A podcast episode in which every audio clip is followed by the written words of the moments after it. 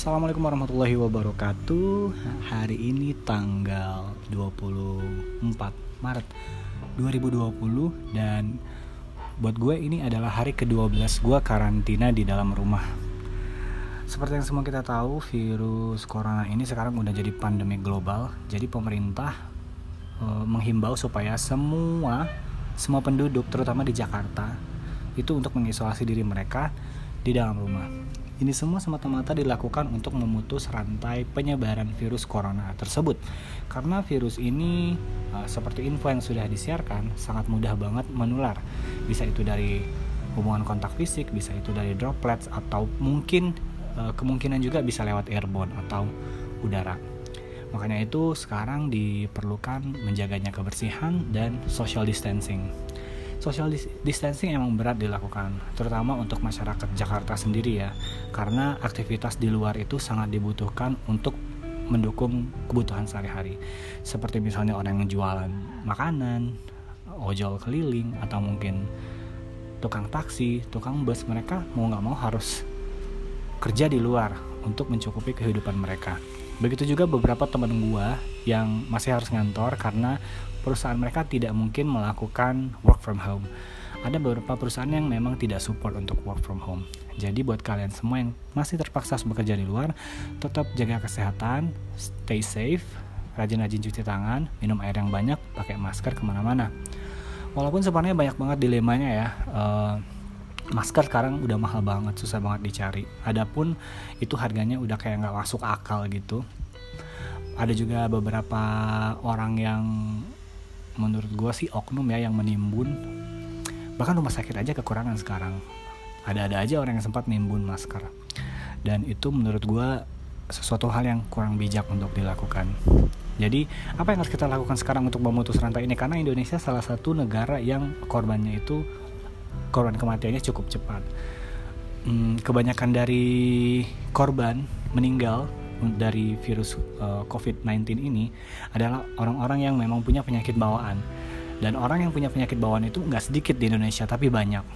Virus corona ini akan memperburuk keadaan penyakit bawaan kamu. Seperti kamu punya ISPA, sakit pernapasan, kanker, diabetes, atau tumor. Jadi ketika kamu tidak berhati-hati, kamu akan punya chance untuk menularkan kepada orang yang imunnya tidak sekuat kita.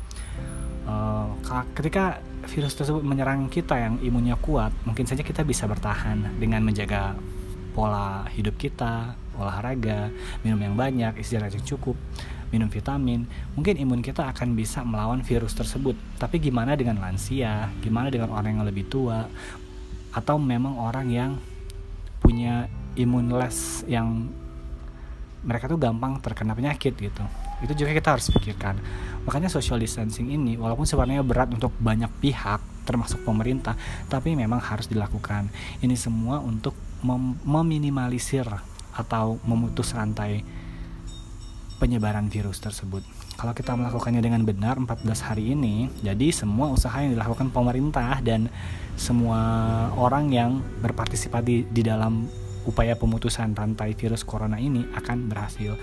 Tapi kalau kita tetap aja ngeyel, tetap keluar uh, untuk nongkrong-nongkrong atau mungkin buat nonton, buat karaokean atau bikin clubbing, bikin-bikin keramaian, ya semuanya percuma. Ekonomi kita melemah, virus tetap jalan dan ya itulah kerjasama kita sangat dibutuhkan, kesadaran kita sangat dibutuhkan. Isolasi di rumah selama 14 hari kita bisa stop dulu lah, istirahat dulu banyak banget kok fungsi uh, apa benefit yang bisa didapat.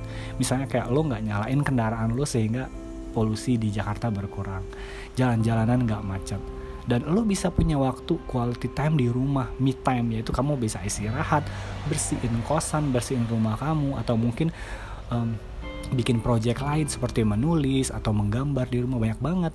Dan uh, kamu juga bisa share ya aktivitas apa aja yang kamu lakukan selama 14 hari kamu isolasi di rumah dan kita juga nggak kita juga bersyukur loh kalau kita bisa work from home. Karena ada beberapa orang kayak teman-teman gue sendiri termasuk gue itu akan diisolasi di kantor. Jadi kita diliburkan selama tujuh hari. Lalu tujuh hari nanti yang masuk seminggu pertama itu akan diliburkan nanti kita yang bakal masuk. Dan kita benar-benar nggak boleh keluar dari area kerja. Itu semua dilakukan demi memutus rantai penyebaran virus ini. Dan ya kerjasama kita sih sebenarnya kalau kita benar-benar bisa mengikuti arahan pemerintah mengikuti uh, social distancing yang sudah disosialisasikan insya Allah semua ini akan berakhir dengan cepat. Tapi memang butuh kerjasama dan keikhlasan dari kita sendiri.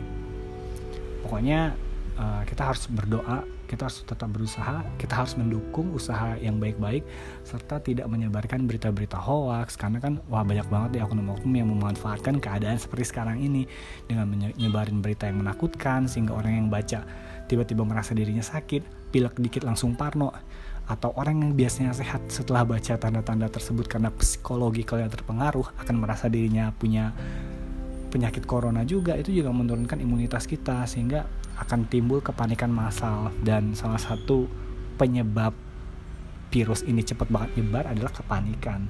Kepanikan itu bisa menimbulkan banyak banget kerugian. Ya bisa tindakan yang gagabah atau tiba aja uh, borongan-borongan hal yang gak perlu sehingga kesenjangan sosial tercipta di sini.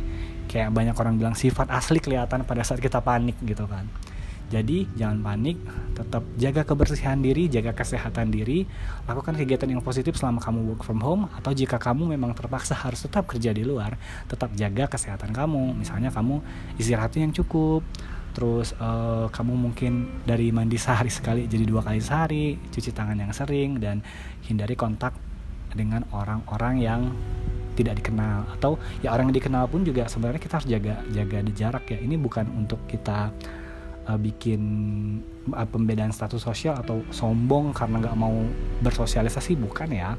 Ini semua semata-mata demi mendukung program pemerintah untuk memutus rantai penyebaran virus ini. Karena penyebaran virus ini di Indonesia termasuk buruk sih apalagi korban meninggalnya. Kebanyakan korban meninggal memang punya penyakit bawaan tapi di negara lain hal ini bisa diatasi bahkan diminimalisir gitu. Tapi kenapa di Indonesia enggak? Semoga kita semua dengan kejadian ini bisa lebih menghargai hidup kita lebih ngelihat kalau oh selama ini kita tuh punya nikmat yang sangat-sangat tidak terbatas loh. Kita mau ke mana aja boleh kenal nama siapa aja boleh. Kita bisa melakukan apa saja yang kita inginkan tanpa suatu halangan apa pun. Kita punya rezeki kita bisa bekerja.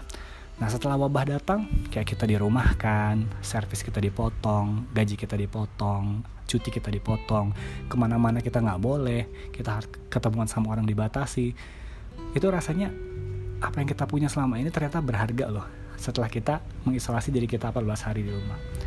Kita menyadari bahwa sebenarnya wah selama ini kita hidup enak loh kita hidup bebas loh.